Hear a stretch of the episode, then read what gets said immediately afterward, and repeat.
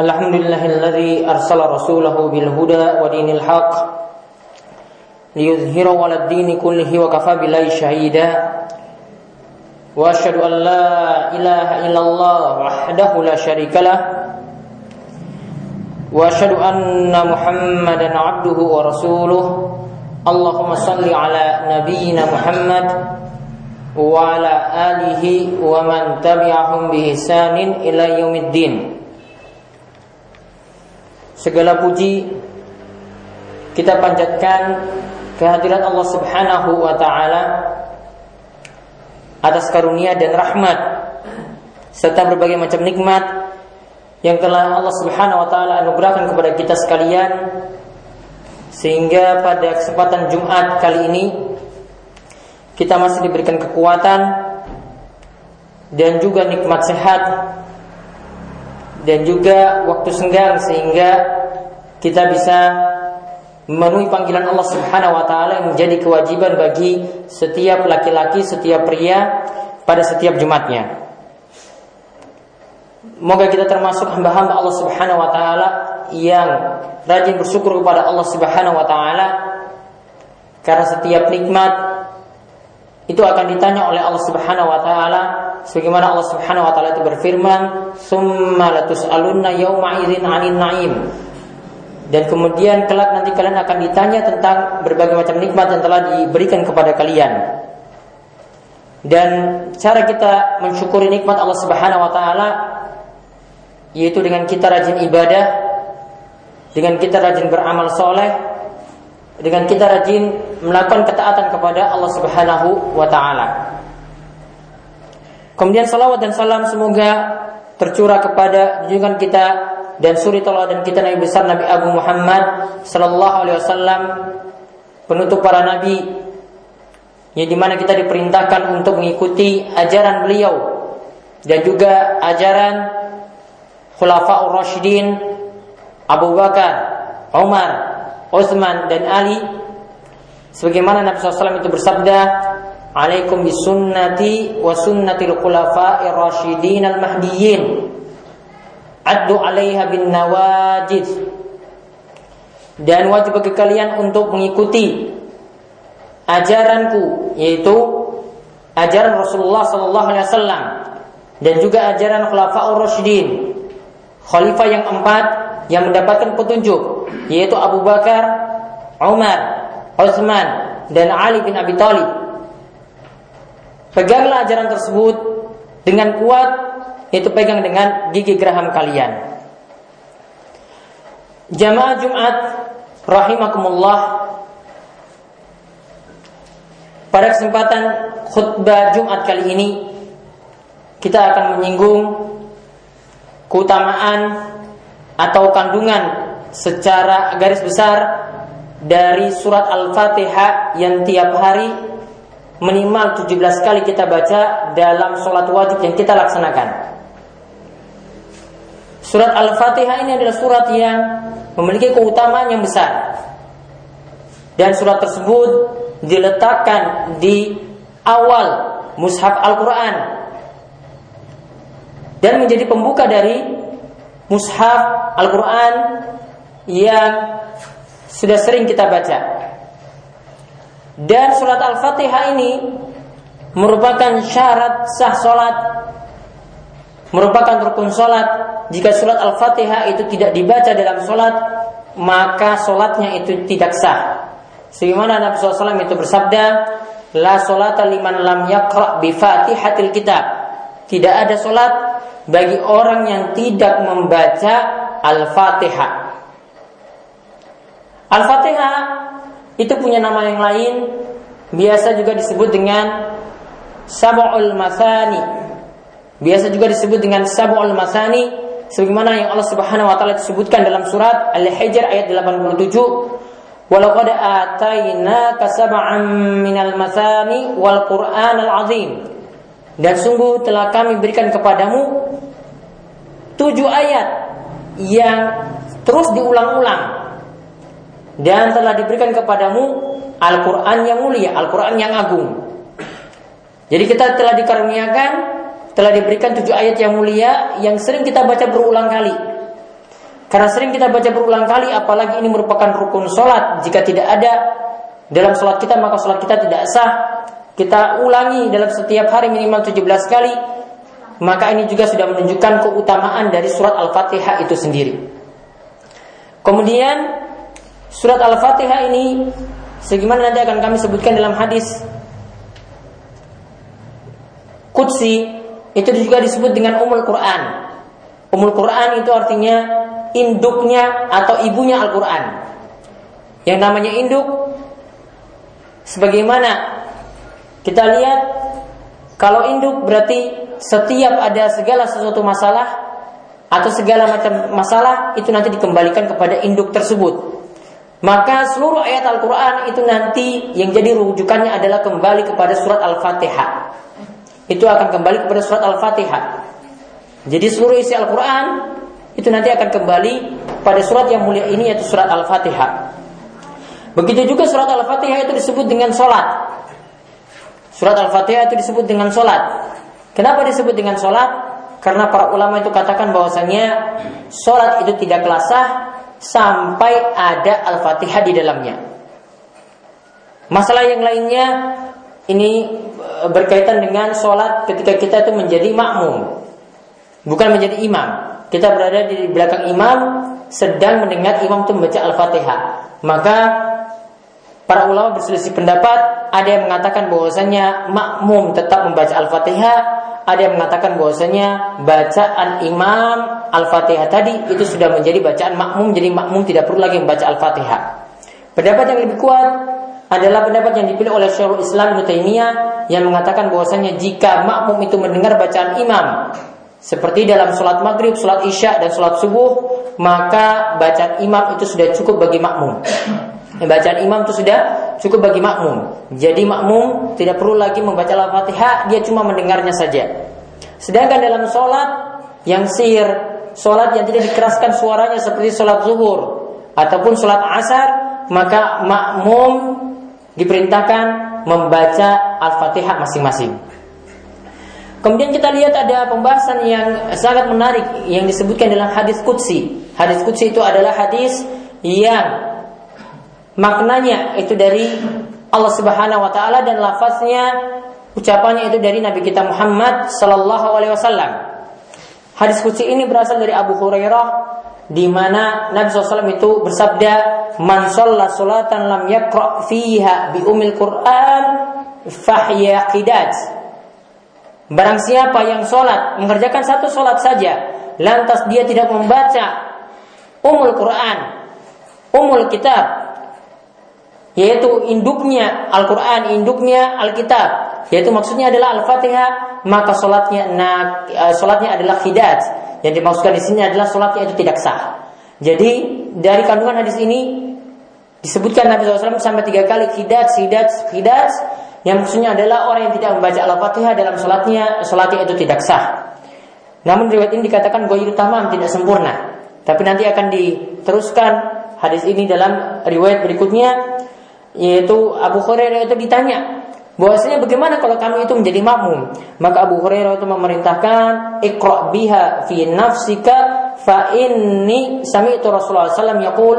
Tetap kalian tuh membaca Al-Fatihah jika kalian tuh menjadi makmum artinya di belakang imam karena aku pernah mendengar Nabi SAW itu bersabda kemudian beliau menyebutkan hadisnya kalau Allah Taala Allah Subhanahu Wa Taala itu berfirman qasamtu salata qasamtu salata baini wa baina abdi nisfain.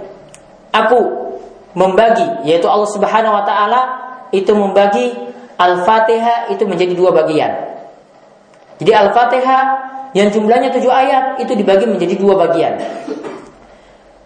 Disebutkan bahwasannya baini yaitu separuhnya itu adalah untuk Allah. Dan separuhnya lagi adalah untuk hambaku yaitu untuk manusia bukan untuk Allah Subhanahu wa taala. Kemudian disebutkan wali abdi masa'ala dan bagi hambaku apa yang dia minta.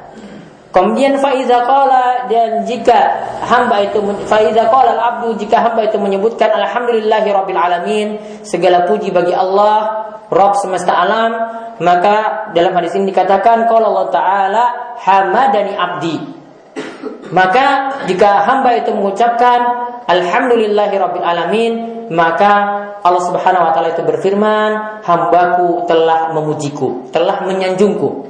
Jadi ini adalah pujian untuk Allah Subhanahu Wa Taala. Karena kita katakan dalam ayat tersebut Alhamdu Yaitu segala puji hanya milik Allah Lillah. Rabbal Alamin Rabbil Alamin Yaitu Rabb semesta alam. Lalu disebutkan dalam hadis ini lagi Wa idza qala Ar-Rahmanir Rahim dan jika hambaku itu mengucapkan Ar-Rahmanir Rahim yaitu yang Maha Pengasih lagi Maha Penyayang maka di sini dikatakan dalam hadis tersebut kalau Allah taala asna alayya abdi. Hambaku Allah Subhanahu wa taala berfirman hambaku telah memujiku. Hambaku telah menyanjungku. Kemudian disebutkan lagi Wa idza qala maliki yaumiddin dan jika hamba itu mengucapkan maliki yaumiddin yaitu Allah yang menguasai hari pembalasan yaitu hari kiamat maka di sini dikatakan dalam hadis qala majjadani abdi. Hambaku itu telah mengagungkanku atau membesarkanku memuliakanku. Lalu dalam riwayat lain dikatakan disebutkan dalam riwayat ini marratan fawadda ilayya abdi disebutkan bahwasanya hambaku telah memasrahkan urusannya itu kepadaku. Kemudian disebutkan dalam hadis ini faiza qala karena abudu wa karena nasta'in dan jika hambaku itu mengucapkan karena abudu hanya kepada Allah kami menyembah wa karena nasta'in dan hanya kepada Allah kami mohon pertolongan maka dikatakan dalam hadis tersebut hadza baini wa baina abdi wa li abdi mas'ala dalam ayat ini ia karena budu wa ia karena stain itu separuhnya itu adalah untuk aku dan separuhnya adalah untuk hambaku. Yaitu separuh dari ayat dari ayat iya karena budu yaitu mulai dari iya karena budu itu adalah untuk pujian untuk Allah Subhanahu wa taala. Karena ini mengandung makna kita hanya menyembah kepada Allah Subhanahu wa taala saja. Wa iya karena stain ini maknanya adalah hanya kepada Allah kita memohon pertolongan. Berarti ini adalah permintaan dari manusia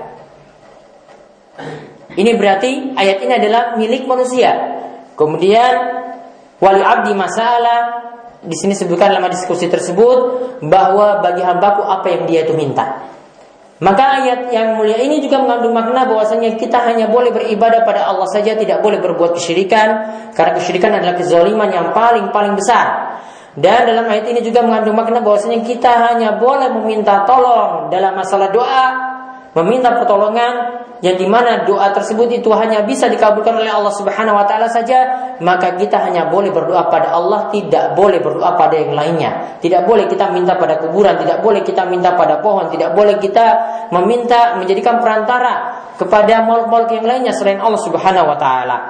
Kemudian dalam akhir hadis dikatakan fa qala ihdina siratal mustaqim siratal ladzina an'amta alaihim ghairil maghdubi alaihim waladdallin jika hambaku itu mengucapkan ihdinas siratal mustaqim, ya Allah tunjukkanlah kami jalan yang lurus, siratal ladzina an'amta alaihim, yaitu jalan orang yang engkau beri nikmat. Gairil makdubi alaihim, yaitu bukan jalan yang engkau murkai, bukan jalan orang yang engkau murkai, waladhalin dan bukan juga jalan orang-orang yang engkau sesatkan. Maka ayat ini mengandung makna bahwasanya kita di sini memohon pada Allah Subhanahu wa taala supaya kita diberikan jalan yang lurus. Jalan yang lurus itu bagaimana? Jalan yang lurus adalah seperti jalan yang telah Allah Subhanahu wa taala berikan kepada orang-orang sebelum kita.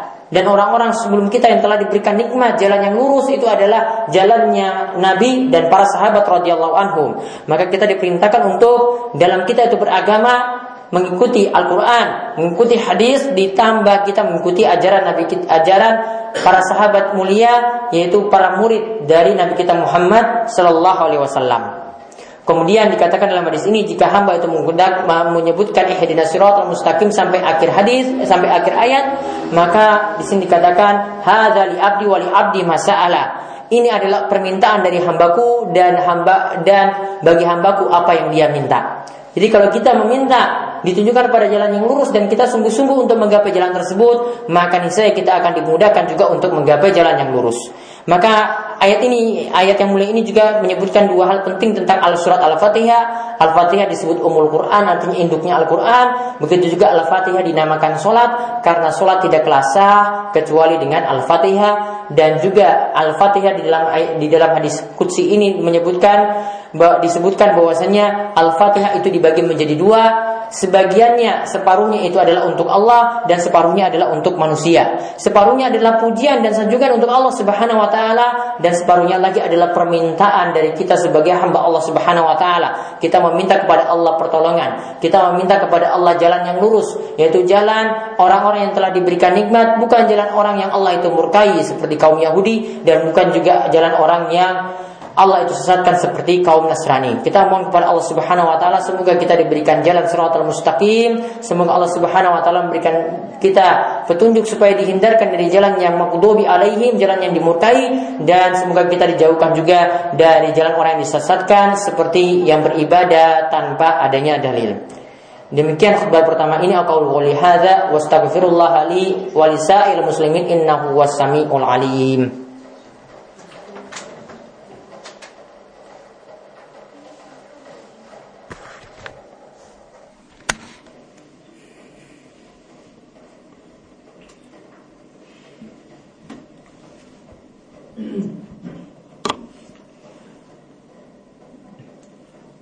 إن الحمد لله نحمده ونستعينه ونستغفره ونعوذ بالله من شرور أنفسنا ومن سيئات ومن سيئات أعمالنا من يهدي الله فلا مضل له ومن يضلله فلا هادي له واشهد ان لا اله الا الله وحده لا شريك له واشهد ان محمدا عبده ورسوله اللهم صل على نبينا Muhammadin wa ala alihi wa sahbihi ajma'in. Masyarul muslimin perlu diketahui bahwasanya dalam khutbah kedua tidak dikhususkan untuk doa saja. Yang namanya khutbah kedua bisa juga diisi lagi dengan ceramah karena demikianlah yang dipraktekkan oleh Nabi kita Muhammad SAW dan juga dipraktekkan oleh para sahabat. Kita lihat dalam surat Al-Fatihah juga ada kandungan yang mulia dan Al-Fatihah juga biasa disebut dengan nama Rukyah. Karena ruqyah itu adalah maknanya kita menyembuhkan orang lain yang sedang dalam keadaan sakit dengan membacakan ayat Al-Quran. Pernah ada suatu kisah di mana kisah ini disebutkan dalam hadis dari Abu Said Al-Khudri. Abu Said Al-Khudri itu pernah menyebutkan ada sekelompok sahabat Rasulullah SAW itu pernah melewati suatu kampung. Kemudian mereka mampir di kampung tersebut. Kemudian mereka minta agar diberi jamuan. Artinya diberikan seperti layaknya tamu. Namun penduduk kampung tersebut enggan untuk menjamu para tamu dari para sahabat tadi. Kemudian tiba-tiba ada di antara pembesar, yaitu pemuka, orang-orang penting yang ada di kampung tersebut itu yang terkena sengatan binatang atau dikatakan bahwasanya dia terkena demam. Kemudian Sengatan ini bisa disembuhkan atau demam ini bisa disembuhkan dengan cara ruqyah, yaitu membacakan ayat Al-Qur'an. Kemudian penduduk kampung tersebut mendatangi para sahabat tadi, kemudian tanya kepada para sahabat, siapa di antara kalian itu yang bisa membacakan ruqyah, membacakan ayat Al-Quran untuk pembesar kampung kami ini yang dalam keadaan sakit. Kemudian akhirnya di antara para sahabat katakan, iya saya bisa. Kemudian sahabat tersebut kemudian akhirnya membacakan surat Al-Fatihah ya tujuannya cuma untuk menyembuhkan pembesar tadi yang dalam keadaan sakit. Kemudian dibacakan surat Al-Fatihah Bismillahirrahmanirrahim Alhamdulillahirabbil alamin arrahmanirrahim maliki yaumiddin iyyaka na'budu wa iyyaka nasta'in ihdinas siratal iyyaka na'budu wa iyyaka nasta'in dan seterusnya.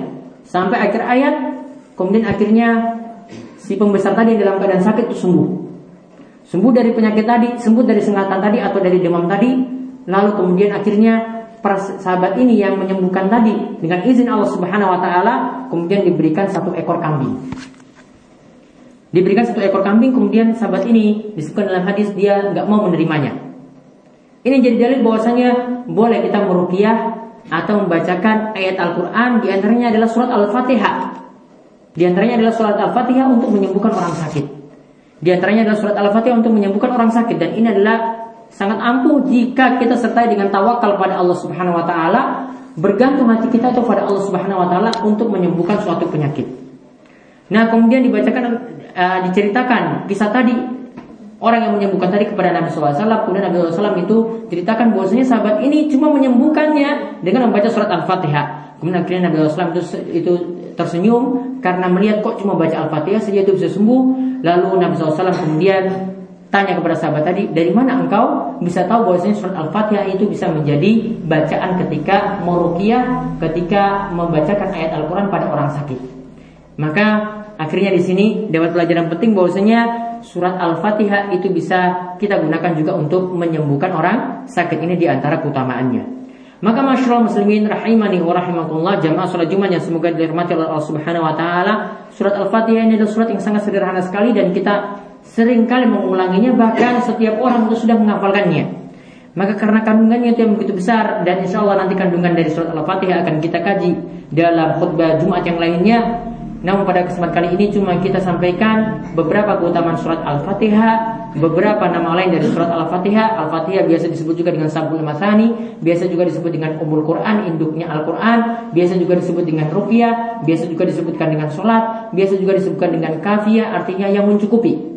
Maka dengan kita merenungkan ayat-ayat semacam ini atau kita mempelajari ayat-ayat Al-Quran ayat-ayat Al-Quran seperti ini menguasai tafsirnya, menguasai apa kandungan yang terkandung dalamnya atau juga keutamaannya, maka kita akan mendapatkan petunjuk dan rahmat dari Allah Subhanahu wa taala. Allah Subhanahu wa taala berfirman dalam surat An-Nahl, "Wa ma anzalna 'alaikal kitaba illa litubayyana lahum alladzi ikhtalafu fihi wa hudaw wa rahmatan liqaumin yu'minun." Dan tidaklah kami menurunkan Al-Qur'an itu kecuali untuk menyelesaikan perselisihan di antara kalian di antara mereka yaitu manusia dan juga sebagai petunjuk dan rahmat bagi orang-orang yang beriman. Mudah-mudahan Al-Quran itu bisa menjadi petunjuk dan juga menjadi rahmat bagi kita sekalian. Mudah-mudahan kita bisa ditunjuki kepada jalan yang benar dengan terus kita mengkaji dan merenungi ayat-ayat Al-Quran yang ada. Masyaallah muslimin rahimani wa rahimakumullah dalam khutbah Jumat yang mulia ini dan juga karena keutamaan hari Jumat yang penuh barakah kita diperintahkan oleh Nabi kita Muhammad SAW untuk banyak-banyak bersalawat kepada beliau. Innallaha wa malaikatahu yusalluna 'alan nabi. Ya ayyuhalladzina amanu sallu alaihi wa sallimu taslima. Allahumma salli ala Muhammad wa ala ali Muhammad kama sallaita ala Ibrahim wa ala ali Ibrahim innaka Hamidum Majid. Allahumma barik ala Muhammad wa ala ali Muhammad kama barakta ala Ibrahim wa ala ali Ibrahim innaka Hamidum Majid Mari kita berdoa kepada Allah Subhanahu wa taala semoga Allah Subhanahu wa taala memperkenankan setiap doa-doa kita pada hari Jumat yang penuh barokah ini.